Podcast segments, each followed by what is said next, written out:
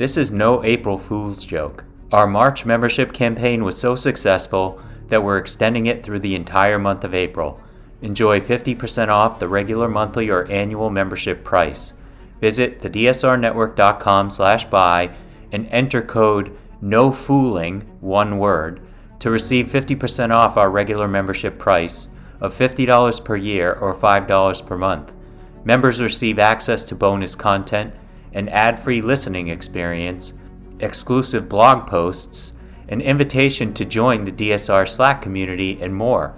This is a limited time offer, so act now. Visit thedsrnetwork.com slash buy and enter code NOFOOLING to receive 50% off. Thank you.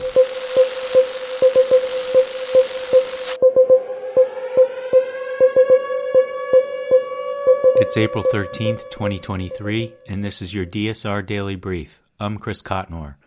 Our top stories from international outlets this morning. The Washington Post reveals that the man behind a massive leak of U.S. government secrets that has exposed spying on allies revealed the grim prospects for Ukraine's war with Russia and ignited diplomatic fires for the White House is a young, charismatic gun enthusiast who shared highly classified documents with a group of far flung acquaintances searching for companionship amid the isolation of the pandemic. United by their mutual love of guns, military gear, and God, the group of roughly two dozen, mostly men and boys, formed an invitation only clubhouse in 2020 on Discord, an online platform popular with gamers. But they paid little attention last year when the man some call OG posted a message laden with strange acronyms and jargon. A young member read OG's message closely, and the hundreds more that he said followed on a regular basis for months. They were, he recalled, what appeared to be near verbatim transcripts of classified intelligence documents that OG indicated he had brought home from his job on a military base, which the member declined to identify. Discord said in a statement that it is cooperating with law enforcement and has declined to comment further. According to Reuters, the leaked U.S. intelligence documents suggesting Washington spied on South Korea have put the country's president in a delicate situation ahead of a state visit to the United States, the first such trip by a South Korean leader in 12 years. The documents contain purportedly private conversations between senior South Korean officials about Ukraine, indicating that Washington may have conducted surveillance on a key Asian ally even as the two nations publicly vowed to reinforce their alliance. Since taking office last year, conservative President Yoon Suk Yeol has put a bolstered military partnership with the United States at the heart of his foreign policy to address intensifying North Korean nuclear threats and other challenges. The April 26 summit with President Joe Biden is seen as crucial to winning a stronger U.S. security commitment and resolving grievances over the Biden administration's economic and technology policies. CNN reports that police have launched an investigation after a document outlining details of U.S. President Joe Biden's trip to Northern Ireland was found on the street by a member of the public on Wednesday.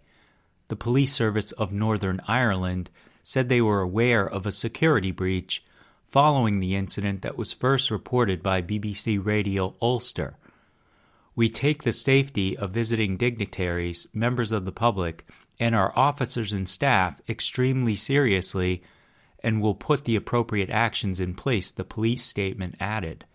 According to the BBC, the document was found in Belfast, close to the hotel where the U.S. delegation was staying overnight Tuesday the U.S. Secret Service released a statement Wednesday saying it was made aware of media reports by PSNI regarding a potentially sensitive document which may contain law enforcement material. While we do not discuss the specifics of any protective operation, the President's movements were not affected by these reports, said the Chief of Communications for the U.S. Secret Service. Elsewhere, Reuters reports that North Korea fired a new model of long range ballistic missile on Thursday, South Korea said, triggering a scare in northern Japan, where residents were told to take cover, though there turned out to be no danger. a South Korean military official said the missile appeared to have been a new weapon displayed at recent North Korean military parades and possibly used to solid fuel. The missile flew about 1,000 kilometers, South Korea's military said, calling it a grave provocation. The official said the missile's maximum altitude was lower than 6,000 kilometers, the apogee of some of last year's record breaking tests. So far, we assessed that they fired a new type of ballistic missile with an intermediate or intercontinental range, the official said. We are still analyzing details like the trajectory, altitude, and range, with the possibility that it carried a solid fuel propellant. Politico Europe is reporting that German Foreign Minister Annalena Baerbock is headed to China to represent Berlin but she'll likely have more explaining to do about Paris in the wake of French President Emmanuel Macron's explosive comments on Taiwan. As Baerbock embarked on her two day visit Wednesday evening, officials in Berlin were eager to stress that Germany and the EU care about Taiwan and stability in the region, arguing it's mainly China that must contribute to the de escalation by refraining from aggressive military maneuvers close to the island nation. Baerbock's trip comes amid international backlash against Macron's comments in an interview with Politico, arguing Europe should avoid becoming America's follower, including on the matter of Taiwan's security. Although German government spokespeople refused to comment directly on the French president's remarks, a spokesperson for the foreign ministry specifically called out Beijing when expressing great concern over the situation in the Taiwan Strait. For more on this, Listen to yesterday's episode of Deep State Radio. According to Al Jazeera, Qatar and Bahrain are resolving a years long dispute and restoring diplomatic ties. Delegates from the two countries met on Wednesday at the headquarters of the Gulf Cooperation Council General Secretariat in the Saudi capital Riyadh, the country's foreign ministry said in separate statements. Both sides met to enhance the Gulf unity and integration according to the GCC Charter, Qatar's foreign ministry said in its statement.